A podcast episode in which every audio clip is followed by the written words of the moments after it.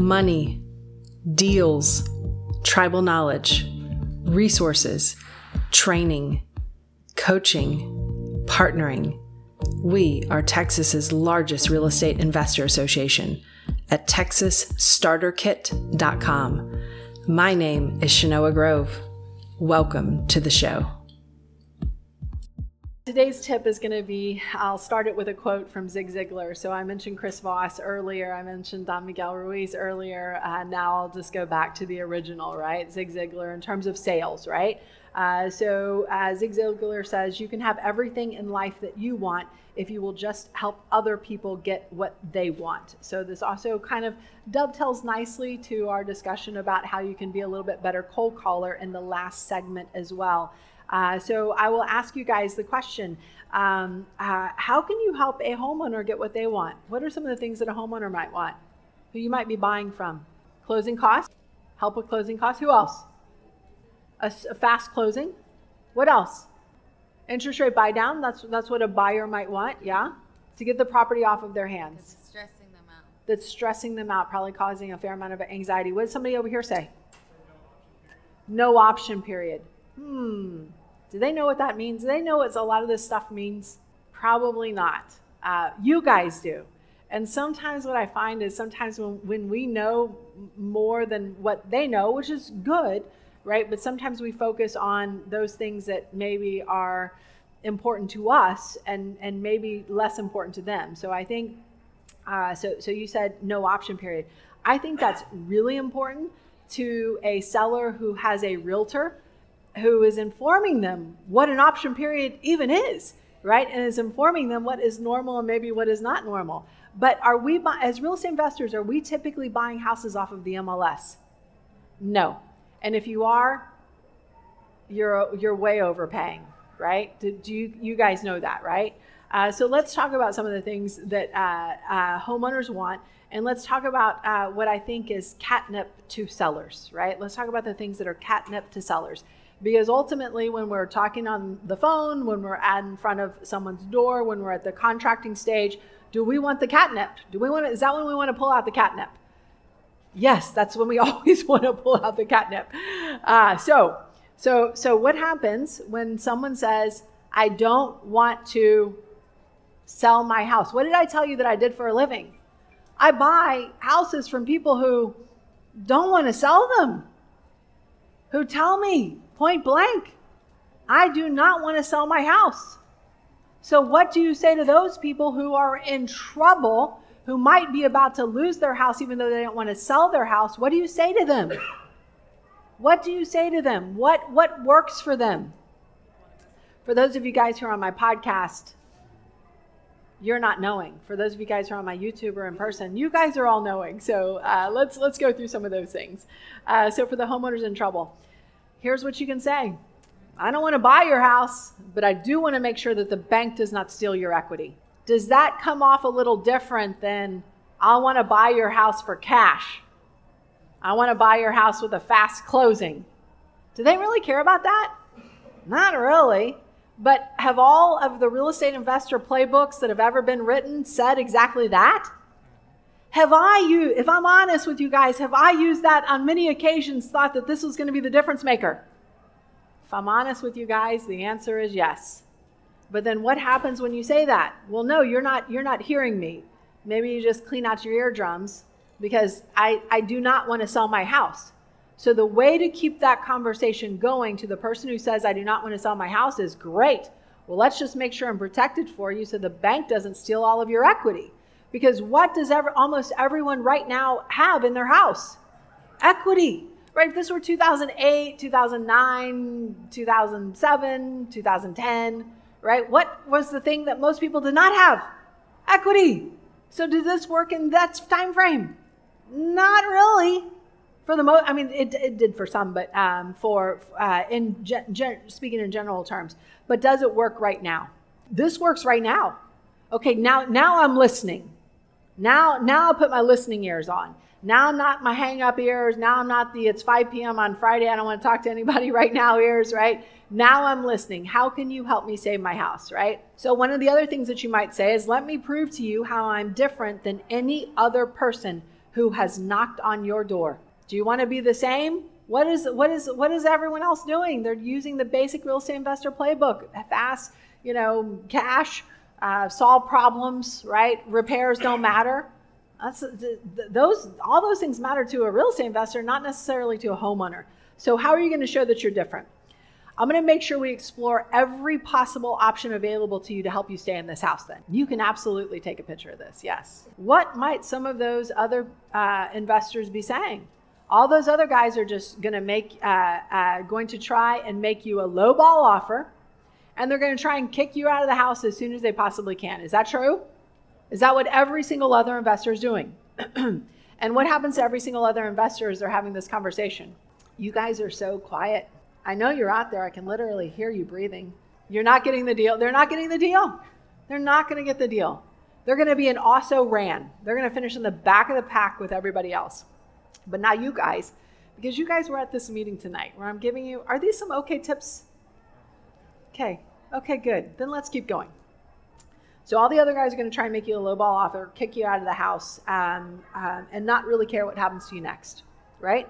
And you can give them what's called an accusation audit also from Chris Voss, right? What's a great accusation audit when you're talking to somebody who's talked to 26 people before you walked up? You're probably thinking, so you're labeling the situation. You're probably thinking, I'm like every other a hole that's walked up to your door today. How many people feel comfortable saying that? Okay, you do with your cold little black heart. That's right. Here's what does that do? What does that do?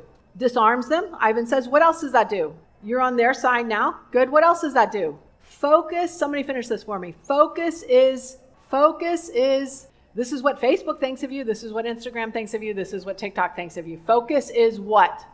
Currency.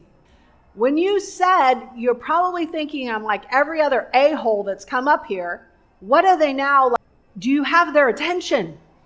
I can tell some of you don't feel comfortable saying this. I don't feel comfortable saying this. That's why I abbreviated that. But it still got what? Their attention. And does it show that you might be different? And do you need just their attention long enough for you to get the rest of what you want to say out? Use this, it will work. I didn't even put the a hole thing on the slide. Sometimes I'll use the word jerk off, so you can use that too because it still gets their attention. And when you have that their attention, what can you now do? You can lead them. Okay, so now I'm to go. I'm to go a little bit deeper. Who who's who's read uh, Chase Hughes, the Six Minute X-ray? Anybody read Chase Hughes, the Six Minute X-ray? Okay, this is like FBI, CIA. Like this is the guy. Chase Hughes is the guy who turns the backwards hat wearing college boy into Jason Bourne. Okay, and you know how he does this? He first starts with getting that focus and then he's able to lead them so that's why that's why i bring that this up to you together we can game plan on what to do next what does that sound like you've switched from who are you now you're on their side you know what really helps as well it's not on this slide but if you're taking notes us versus them who's them and who do you want to make sure that you're an advocate for? For them against who? The bank. Let's talk about how we can beat these people at their own game. Are they listening now? If you just say that one thing, let's let, let's game plan on how we can beat them at their own game. Now I'm listening. Now it's not five o'clock and I'm having dinner with my family. Now I'm going to tell them, I'll, you can heat up my dinner later, honey, right? So let's game plan on how we can beat them at their own game. Ah, so let's talk about uh, what homeowners want. So the idea here is let's go ahead and work on differentiating yourself from every single other quote unquote investor that walks through the door, calls them, emails them, text mails them, voice blasts them, uh, ringless voicemails them, whatever, right? Let's talk about differentiating you. Uh, let's talk about maybe sincerely showing up as an advocate for them as opposed to you. What was the title of this uh, tip of the week? Who was the quote from? Zig Ziglar. And what did he say again? You can get everything that you want after you first help them. Okay? So, and this is how you build the relationship. You've got their focus, you've got their attention. Now you got to play it from here. So, how do you play it from here? What do you recommend? How do you show up like not just another jerk off that's walked to their door today? Ask them what? Ask them what you can do to help? Come on. What else? They're clearly not an expert at solving their own problems, let alone articulating maybe even what their own problems might be. What do we want to say to them? How do we show up as their advocate? What are the questions we ask? Open ended questions like, give me one. Do you have any questions for me? Yeah. When are we going to be done? Do you even know what the equity in is on your home? No, I stopped open statements like six months ago, right? It's like I'm, I'm, I'm, I'm over it. What do you want to ask them? What do you want to know? Ask them what they want. What do they want to do? They just told you, I don't want to, li- I don't want to, let me tell you what I want to do. I don't want to move. I don't want to sell my house. So how are we going to figure out how to keep it? What are we going to ask them? Say it again. How can I help you stand? Come on. What can we do to fit? Come on. Help them find the money. Don't just say, oh, let me help you solve your problem. What are they going to do with that? Help them find the money. Where is the money? This is what you're going to say. This is going to sound harsh, but we're going to dig deep to find the money so that you can stay here. This is going to sound harsh, but I'm going to ask you about if you're ready to sell that wedding ring. Oh, can you imagine that? But what? But what, what have you? You shown up. I'm a straight shooter. You said that you want this. You said that you want to stay here. Let's fig. Let's go through every single possible thing that we can figure out to get you to stay here.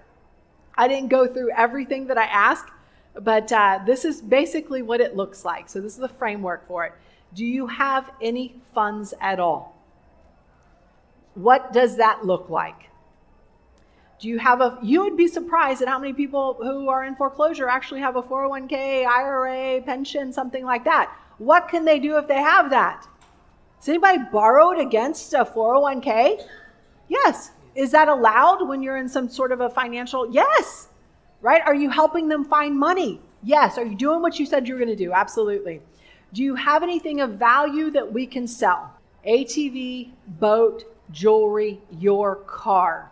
This is going to sound harsh, but have you considered selling your car? Now, what's the last thing that they want to sell? Their car. What's their car also their future? Let's get real. Say it again. It might be their future home. But what's going to be the key to unlocking them staying at the house, which is what they said their number one priority is? Is your number, let, let, okay, let's go back and revisit. What's the number one priority, right? Yeah, you're going to sell the car, but you're going to have to Uber, you're going to have a bike, you're going to have to walk, you're going to have to do something, right? But this will give you a lifeline. I'm looking for lifelines for you. Uh, let's get it. My, my son, my 13 year old son, like lives on Facebook Marketplace because he's all about stereo systems and dirt bikes. And um, so, so you know, so let's get it on Facebook Marketplace today. Is that uncomfortable to ask about jewelry? And the next question I ask is, because I and I and I go to someplace sacred which is the wedding bands. Not because I'm looking to have them, but again, I want to make sure the bank doesn't steal your equity. Let's find every way that we can do it. Now, family, friends, coworkers. Oh, I know this is going to be hard, but who can we call right now? And I can help lead the conversation because do you think that if they, and, and do they sometimes have family and friends that can help? Yes, and what have they not done over the last six months with their family, friends, coworkers? Told them anything. Told them anything. And what would most family, friends, coworkers say if they knew? I would have helped you. If I would have only have known. What is the church going to say? Like I would have helped you if I only would have known. So who are they? Let's call now. How have you shown up for this person? Fast cash keys, you know, solving problems person? No. I have you showed up completely different for this person? So now what are you? You are their advocate. You are the one that they are helping. So as you're exploring some of those other options, what do some additional options after that very difficult conversation look like? Loan modifications, right? Does that work? Sometimes. Is it worth a shot? Yes. Are many of the people that we've talked to have already gone down that path? Probably. Are many of the people that we're talking to probably can't qualify? So when you ask the loan mod question, what do, what's your follow up question? Let's talk about whether you could even qualify for a loan mod. And then you start asking them the tough loan mod questions that are on all the banks' loan mod questionnaires. Because what are they going to, oh, well, I love the loan mod thing. Okay, let's talk about whether or not you're even a candidate. So you're going deep and you're exploring each one of these options. Some of those HUD liens, we talked about those earlier, where you could get a lien and put it on the back end of your mortgage. It's, it's, a, it's the, uh, what the end looks like for a loan modification. TRO, temporary restraining order. How many of you, to, to you, is this a new concept? You know what this is? Many of you guys know what this is when it comes to getting rid of old boyfriends or girlfriends who are threatening your safety. A temporary restraining order for a bank is for a bank that is threatening your threatening your home. So this doesn't just work for the bad girlfriend, bad boyfriend, it also works for the bank who's trying to foreclose. Now, when you do a TRO, how much time do you get? You get about one auction cycle in Texas. There's about 30 days, right?